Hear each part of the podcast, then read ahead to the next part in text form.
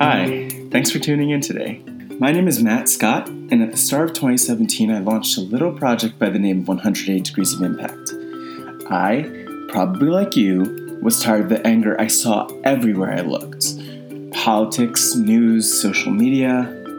I wanted people to take action, to be the change they want to see in the world, rather than sitting on the sidelines. This podcast features the stories of the innovators and impact players I've met along my own journey to befriend and celebrate 180 people changing our world for the better. This week's episode features my very special conversation with Steve Reinemund, who is the former CEO of PepsiCo. And Steve is someone who's really close to my heart. He was one of the first people I thought to have us invite to my dad's memorial service after he passed away, and Steve was there and said such kind words about my dad. They've known each other for decades and decades and decades, and this was really my first full, long conversation with Steve, but I'm glad that he made the time to talk with me about his perspective on social impact for 180 Degrees of Impact, and I shared that conversation at the very start of 2018. On www.letsstopcare if you want to check that out. But for now, listen in. I know that I'm going to love to listen in to this conversation with Steve, as it still warms my heart, still so close to my heart. We talk a little bit about my dad. We talk about finding your purpose. And Steve is full of so much wisdom. It's no wonder that he was the CEO of PepsiCo. So now, without further ado, let's take a listen.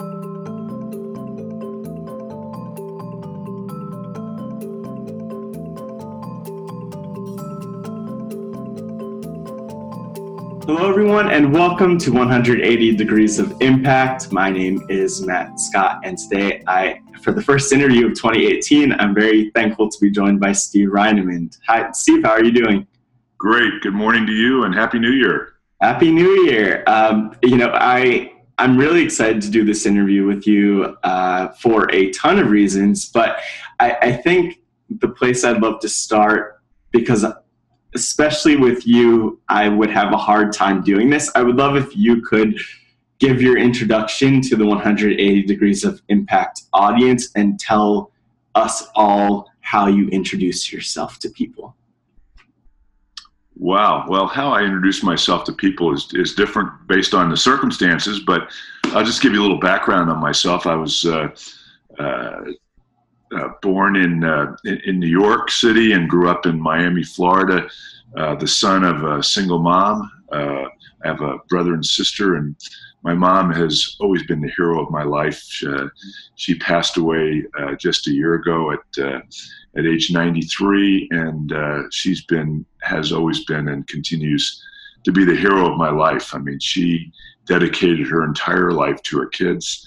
At 29, she was a widow, having never worked, never went to college, had three children, and she dedicated her life unconditionally to making our lives the lives that she didn't have. And although we didn't have anything materially growing up as kids, we had a rich heritage. And I think the privilege that we had with her is that she introduced us to our faith, and we saw it genuinely because she lived it every day. And that's the most compelling way people can see what really makes other people exist. So she taught me faith. She taught me the idea of unconditional acceptance and love. And she also was always there to believe that I could do anything that I believed I could do. And that confidence from your parents that you can do things is amazing. And frankly, Matt, you know that because that's exactly what the situation you've grown up in. And of course, your dad was a great friend of mine and someone who I have had enormous respect for over the years. And I can just see in you the traits that he had. And frankly, not to dwell too much on this, having this interview is really special for me because he was your age when we first met, and maybe a little older. He was just slightly older than you are today when we first met, and has been was an inspiration to me in my life. And I can remember sitting around in our apartment as we were in school together at IBM, and just sitting around at night talking about life. And I learned so much from him in stories that I told over the years to other people. So I diverted a little bit from my story here, but I went to the United States Naval Academy, graduated, served 5 years in the Marine Corps, got out and started at IBM, and that's where I met your dad. Mm-hmm. Went on from IBM and went to graduate school, and then entered Marriott, Marriott Corporation, in the restaurant business. They used to be in the restaurant business. I was involved there for 7 years, and then moved on to PepsiCo for a 23-year career there, which was a wonderful experience. And retired from PepsiCo, and then became the dean of the business school at Wake Forest University. Did that for 8 years. And now my wife and I live in Denver, Colorado. We have 4 children and 4 grandchildren. And 2 of our children live here in Denver, and 2 of our grandchildren. So that's my life in a nutshell, and I'd be happy to go further anywhere you want to go. I think you and anyone who's watching would completely understand, especially in this case, why it would be so difficult for me to introduce you and your because I don't really think, you know, the reason I do these interviews with 108 Degrees of Impact is because I really don't think that anyone could do justice, like, telling your story like you can, or like me telling my story like I can, and so on and so forth. But I think, you know, one thing that I found really powerful about you, especially like preparing for this interview, was just looking at other interviews that you've done or other speeches you've given. And I really appreciate how you always give credit to your mother and your upbringing as part of who you are today, and it's really inspiring, because I mean I appreciate it. I'm glad that you mentioned my dad and gave him so much credit, and so you know, just those kind words, because I know that he felt so strongly about the work that you were doing and the person you are. And I could go on about how he would only drink Pepsi whenever we would go out, which I thought used to be embarrassing sometimes when you know, place might only sell Coke and he wouldn't get the Coke because there's no Pepsi. But but you know, I appreciate that, because I think it speaks to the fact that, you know, our parents or guardians, or really whoever's raising us, is such a big part of who we are. And I definitely see that with my dad, as you were saying. I think I'm especially curious, like, how your values have impacted your work, whether, you know, speaking, going all the way back to IBM, but thinking about PepsiCo, thinking about the boards that you're on. How have your values, and I know this is a broad question, but how have they informed how you approach business? Well, I believe in that purpose. The purpose of your life is really at the core of everything you do, and should be. And we all take different ways of demonstrating the skills and backgrounds that we have, but that has to be driven out of the core purpose. And going back to, you know, early childhood, I was fortunate enough to be able to form those through my mother's influence. And it was based on a faith that we're here for a purpose, and that purpose is to serve the God we believe in and the people of the earth. And you may demonstrate it in, you know, non-for-profit work and profit work and religious work, but it is at the essence of what you do and what you believe in. And there were a couple of other principles that sort of came out of that my mom was an important part of my life, but so were other people who, for reasons, no other reason other than that they they were called to do it, they had an influence in my life. Whether it's my second grade school teacher, my high school principal, the pastor of my church, they all had influence in who I was, and they reached out, and I call it, they sort of helped level the playing field for me, because I didn't have the resources that other people had, and they reached out to make it possible for me. I went to public high school, and in that school, I mean, they made it possible for me to be able to compete. And so in PepsiCo or other walks of life that I've been involved in, one of my objectives is to help level the playing field for others to be able to achieve all of the skills that they've been given. So that would be one of the driving factors in the things that I've participated in. And also the fact that for-profit companies, like non-for-profit companies and religious organizations, that there's real deep impact that you can have on people's lives. Mm-hmm. And that's what we tried to do at PepsiCo. My successor at PepsiCo, Indra Nui, has come up with a little phrase that I think really says it all. It's performance with purpose. And that's been it's been something that I believe has been around PepsiCo a long time, but she actually introduced the terms, and it makes a difference. Mm-hmm. And let me give you an example. I mean, in a beverage company, we use water, so we know a little bit about what water is, where it comes from, you know, how it's purified, how it's conserved. Mm-hmm. And so for us to be able to deal with the knowledge we have to bring say safe water to people around the world who don't have it.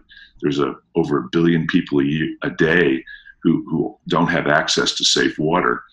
And for us to be able to participate in making a difference there, that makes a difference to society.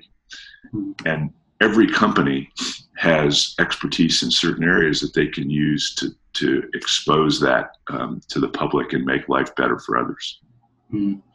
I guess as a follow-up to that, it's really inspiring to see all that work that Pepsi and a lot of corporations really do to, we call it, of course, corporate social responsibility, like do to serve the community and support the community.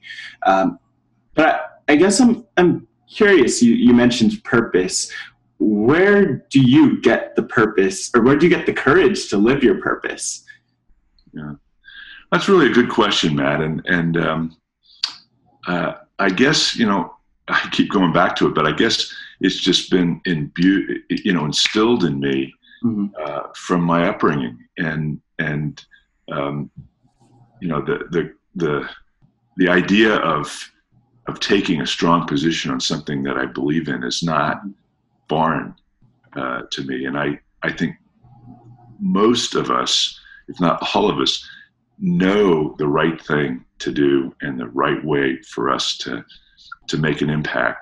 The challenge is to constantly actually express that. And I would say, you know, sometimes you don't feel like it, but you got to be able to, you know, to be able to do it. Right. I think that's the powerful piece. Like, there are a lot of people who I've met who, especially in my work with Second Muse full time, where they are, and it's often people who aren't in the U.S., doing work that is somewhat considered disruptive or radical in some sense, not in a negative sense, but just different from the status quo, and thus it takes a lot of pushing for them. So you mentioned your values really motivating you, but considering speaking to the work that you've done at Wake Forest University, for example, or the opportunities you have to speak with communities, what advice do you give for people to go from having that notion of what the right thing is to actually living the right thing and living their values? Well, Matt, I think it starts with really defining that and defining the purpose that you have for your life. And I used to challenge students to really give a great deal of thought to to what it is that is behind who they are and what they do. And sometimes, in fact, one of the little exercises I challenge people to do is take a weekend off and just go off by yourself and start free flow writing as far back in your life as you can, just sort of who you are, and capture that in writing, and then go back and see if you can see the strings of consistency throughout your life that will help you understand what you believe, what are your skills, what are your key skills, what have you gotten enjoyment in doing and satisfaction, and then mold your life going forward based on that experience. Oh, wow. That's a powerful exercise. And it's something that I don't know if I've personally done that intentionally, but it's happened over time where there were some, I'll give an example. In high school, I went to a school called Seton Hall Prep in West Orange, New Jersey. And through one of the activities that I was involved in, at one point, we actually wrote like letters to ourselves to like give and mail to ourselves. And I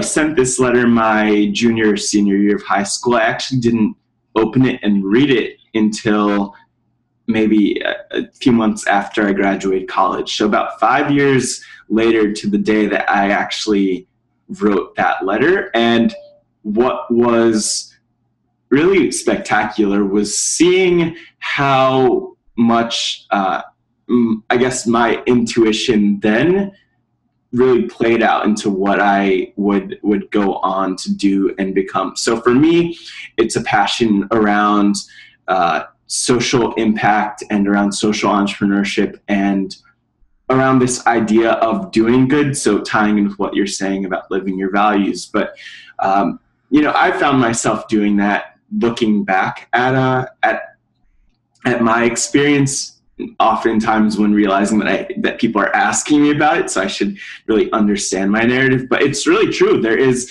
usually some consistent thread in your story.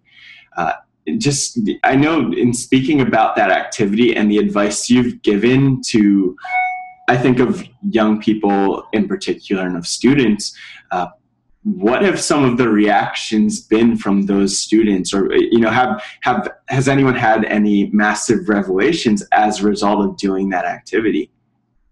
Oh, I think so. And I have to sort of take a little diversion to that question for a second to say that the students who have the capability and the resources to get to the university are in a position to be able to do that. Unfortunately, there are far more people in the world who, for lots of reasons, are struggling and don't have the resources to take a weekend off and to actually think about what their life is all about. And to those people, there's another whole set of challenges. But to those students that had the privilege of being able to take the time to educate themselves, if they didn't, I used to challenge them, if they didn't graduate with a clear understanding of their purpose and how they're going to demonstrate that in their lives, they missed the probably the most important part of the privilege of that education.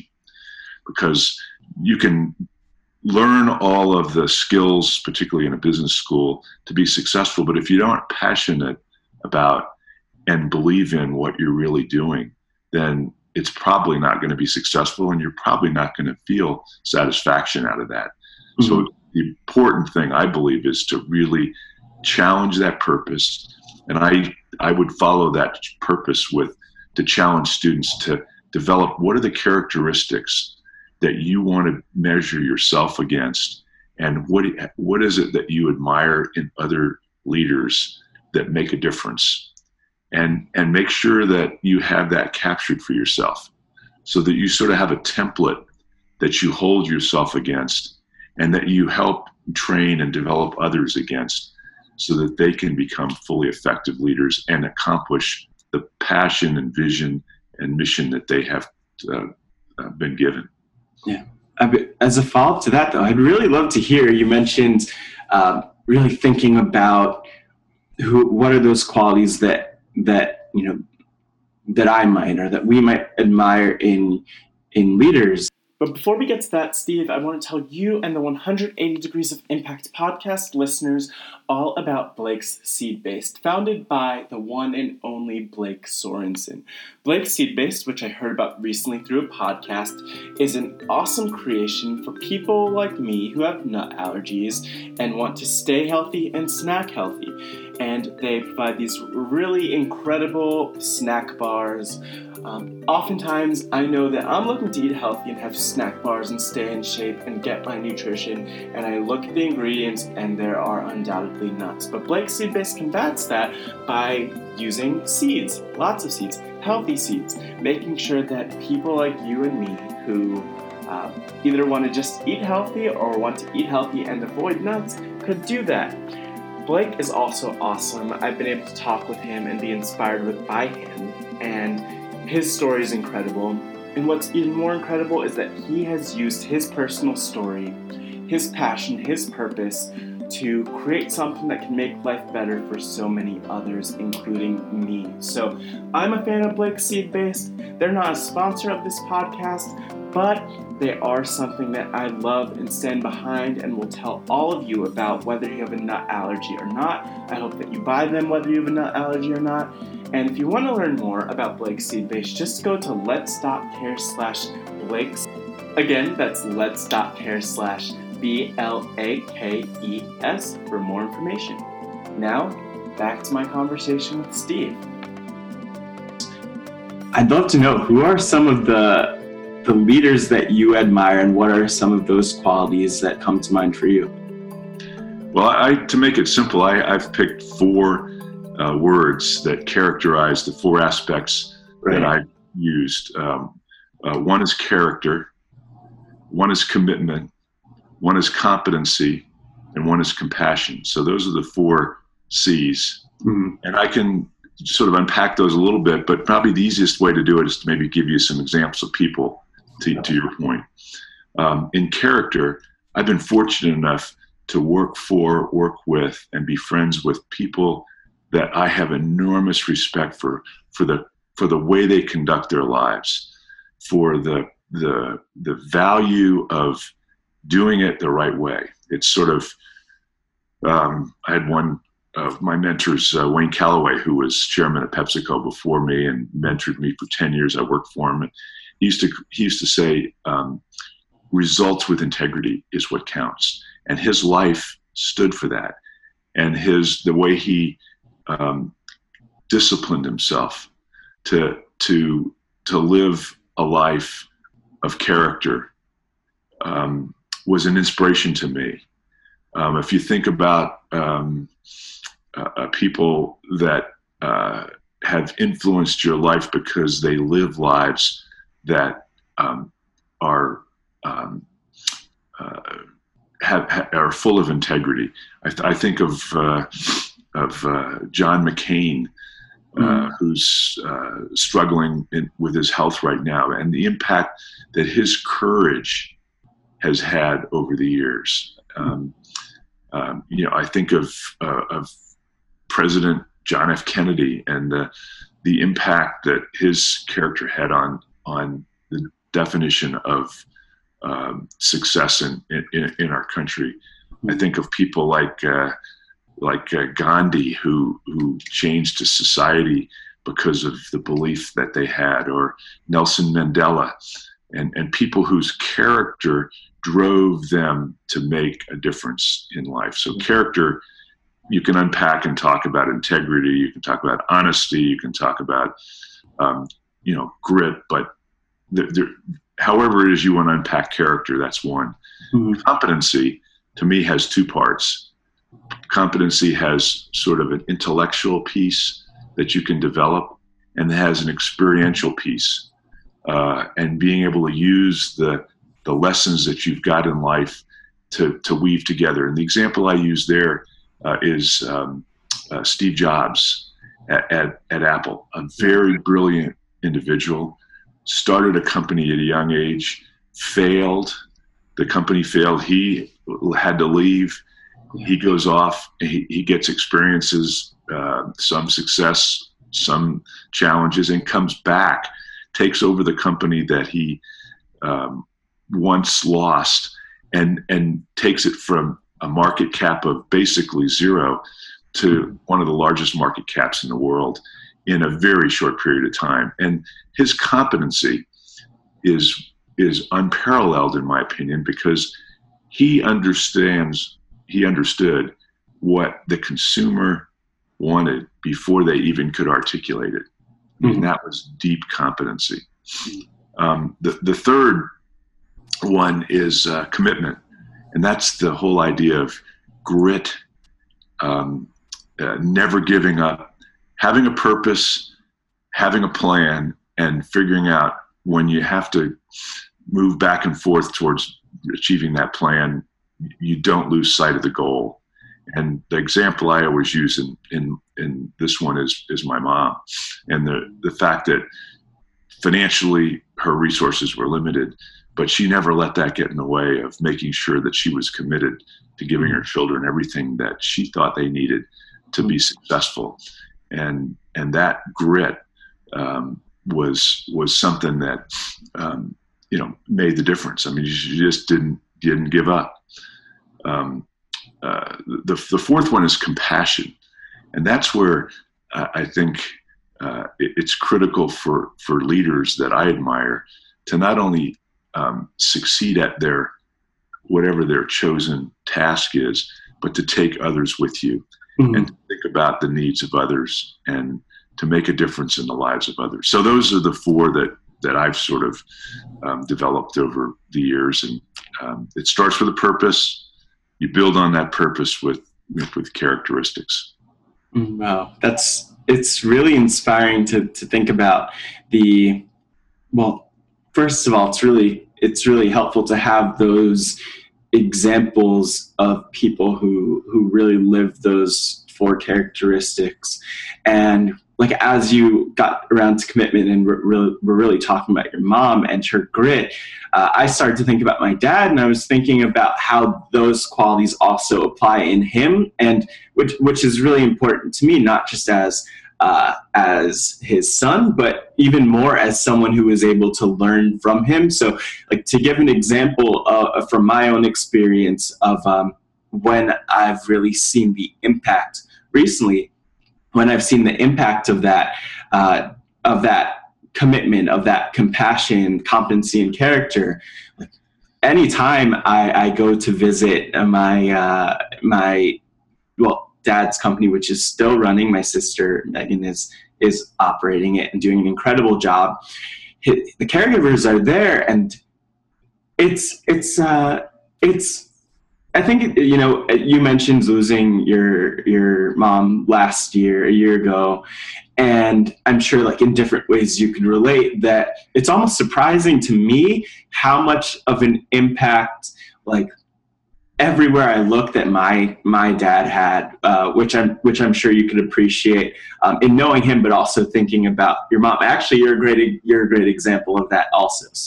So many ways to look at it, but just like seeing the caregivers who are reflecting on, I mean, the professional interactions and how much that his approach has impacted their lives is really powerful. And I think it's a powerful reminder of why character, competency, commitment, and compassion are so vital in doing business, but also just in life and leadership.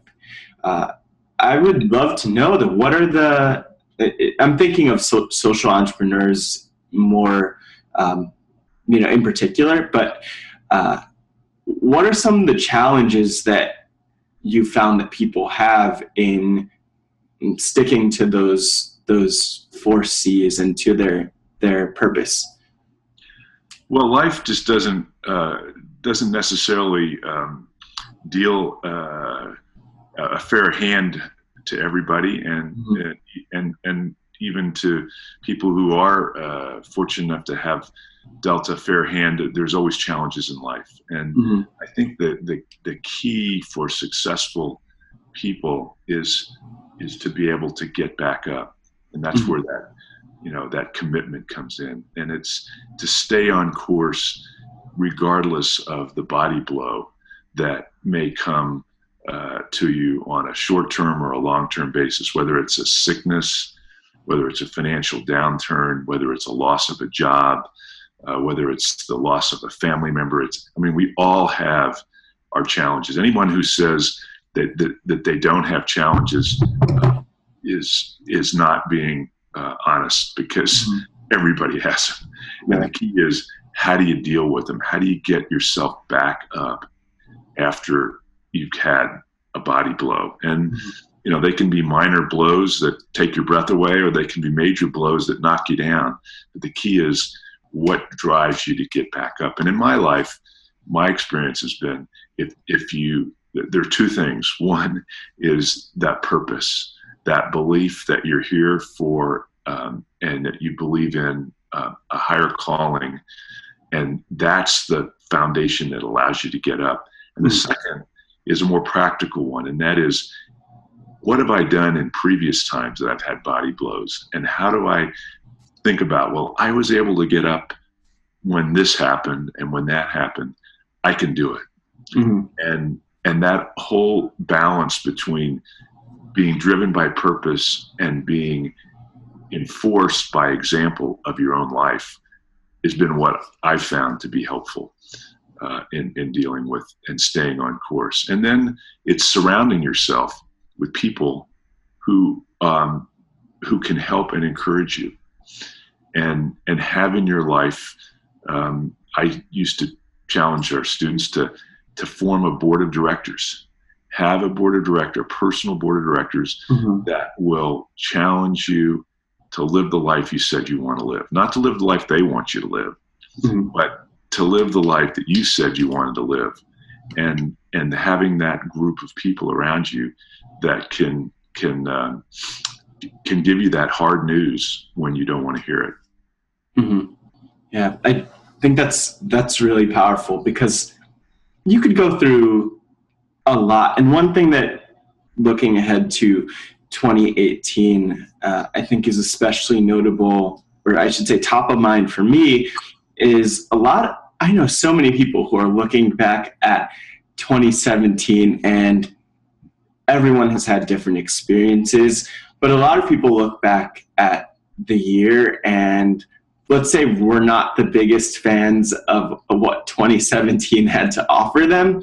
And, for better, for worse, I think there's a saying that a setback is just a setup for a comeback, which I think is a nice tweetable phrase that I think is just a good reminder. And, compelling for some people, but I think it's true, really, that 2018 or the year ahead or whatever's in front of us has potential to be a good opportunity and a positive experience. To go back to what you were saying about grit and getting back up, either in spite of what happened to us or because of what happened to us. And so I love that lesson of getting back up, because I think that I've found that I've always had that value of getting back up, not letting things stop me. Like, what's my excuse is often what I think to myself. But I love hearing that advice from you, and I think a lot of people will benefit from that. One thing I'd love to ask as a follow-up is, if you have, as we start to wind down the interview, because I know we could go on forever and ever, I'm wondering if you have any other wisdom that you think is especially relevant to entrepreneurs, to social entrepreneurs, and in particular to young people who are working to get something that they're really passionate about off the ground. Well, Matt, it's sort of a follow-on. That question is sort of a follow-on to the comments you just made, and that is, in my own experience, and this was really not in the not-for-profit world, but my experience has been the greatest learnings and the greatest successes, or the things that I look back on with the most satisfaction, were born out of failures and experiences that were not easy to deal with. Mm-hmm. And I look at it in three different ways: from a business perspective, from a personal perspective, and from a cultural perspective. I've had experiences in all three of those areas where the defeats were the basis for the accomplishments that I feel most satisfied with. And we could make a whole talk out of that, but let me just quickly use the business one because it's the easiest. Back in the days when I was at Pizza Hut, we were moving from going from just a restaurant company to being what we call a pizza delivery business. And at that time, Domino's was new on the scene and they were taking all of our growth. Mm-hmm. And that movement from the restaurant to delivery sounds like an easy experience, but it was very difficult. And we had a huge and expensive failure under my leadership that mm-hmm. I was lucky enough not to get fired. I still don't exactly know why I wasn't fired, but it was that failure that was the basis for the turnaround that we were able to pull together to really change and transform Pizza Hut in those days. And the successes that we had for a decade after that were based on the failure that we had. And it was excruciating. I remember waking up in the morning, many, many mornings, wondering if I was going to get fired because it was so bad. But that was the essence of what drove the turnaround for Pizza Hut. So it's that being able to deal with and those challenges. And in social entrepreneurship, heavens knows that anything worthwhile is not going to be easy.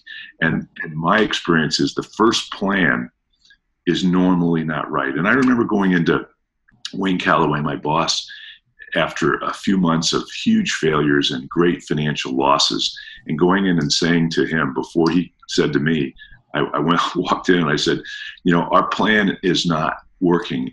And he said, yeah, you're right. What are you going to do about it? Mm-hmm. And then that time he said, the objective is right. The plan is wrong. What are you going to do about it? And I thought, wow, what great faith he had in us to be able to turn that around. And the same is often true in new initiatives. Mm-hmm. If the objective is right, the passion is right, but the initial plan may just not work. And don't give up. Figure out how do you rebuild this and make it really work. If it's really worth it, it's probably not easy, because if it was easy, somebody else would have already done it.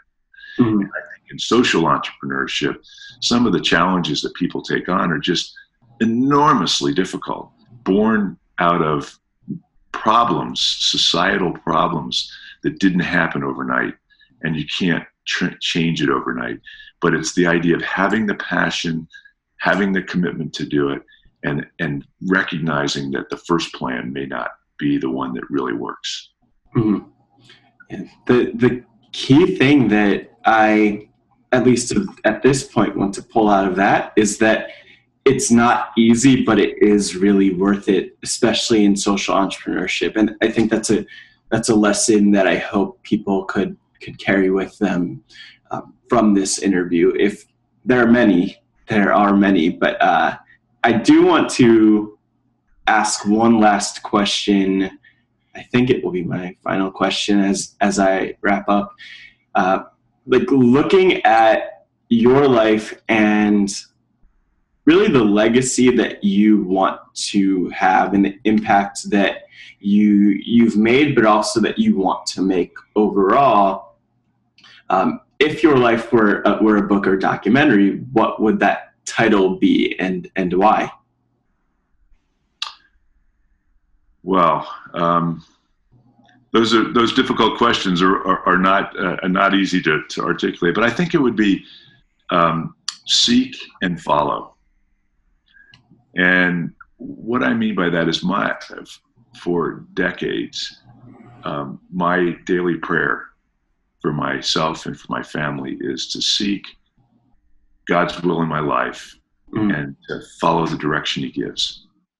So be seek and follow. And in our family prayers, that's a part of every prayer, is to seek God's will in what we do, long-term and short-term, and have the discipline to follow the direction that he gives. So I guess my title would be hopefully seek and follow. Yeah, that's powerful. And one thing I'll add is that I really appreciate how straightforward and digestible all of this wisdom that you have is. And I almost can't wrap my head around it at this point. I'll definitely have to do some thinking around it. And if anyone's watching it and has thoughts about this, please let me know. But I'm really thankful that, you know, given all of your experience and experiences, that you are able to, you know, really teach and report back and help others learn. So it's like to serve as a mentor in that way by providing this really, really powerful, but also straightforward and memorable advice, whether it comes to the 4 C's, to seeking and following. And as we kind of wrap up, I would love to know from you, for anyone who's watching, if they want to learn more about your work, about anything that you're involved in, or about any resources that you're most fond of, where should the viewers of 180 Degrees of Impact look? Wow. That's a great question. One of the things that I enjoy doing at this stage in my life is to help encourage and support particularly young people who are struggling with the questions you're talking about. Mm-hmm. So I guess I would invite them to send me an email, and we can have a dialogue. And my email address is pretty easy. It's steve@wfu.edu. Steve@wfu.edu, and I'd be happy to have a dialogue with people who are seeking to figure out what they want to do with their lives and how they might be best able to make an impact in the world.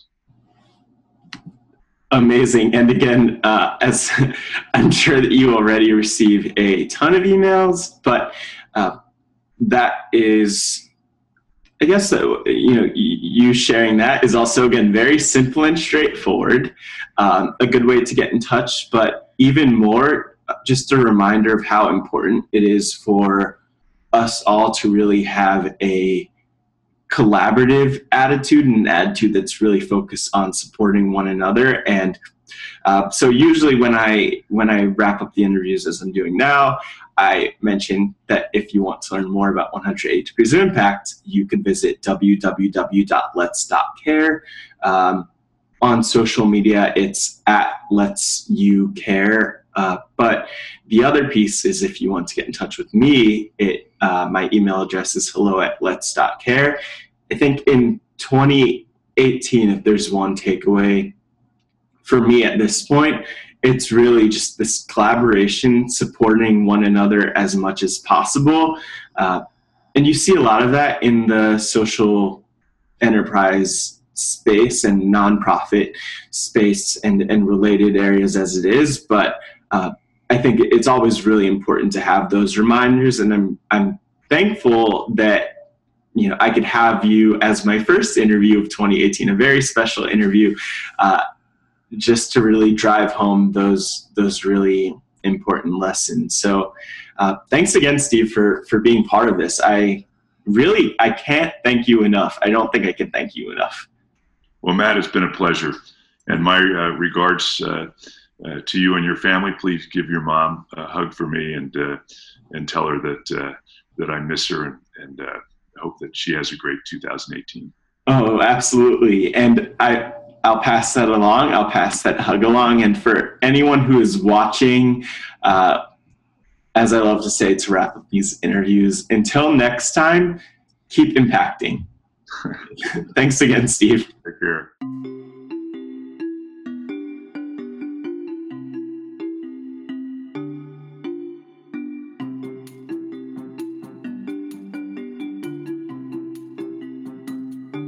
Thanks everyone for tuning in to the 180 Degrees of Impact podcast.